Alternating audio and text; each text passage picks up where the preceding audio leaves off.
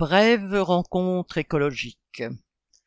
Pour brève que soit ces temps-ci la carrière des ministres de l'écologie, celle d'Amélie de Montchalin s'est déjà achevée après qu'elle a été battue dans la sixième circonscription de l'Essonne par un, entre guillemets, anarchiste d'extrême gauche, comme elle avait qualifié son concurrent de la NUPES, le PS Jérôme Gage.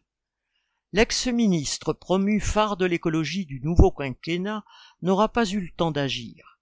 Telle la rose, sa fonction n'aura vécu que l'espace d'un matin. Mais quel meilleur exemple de la dégradation du climat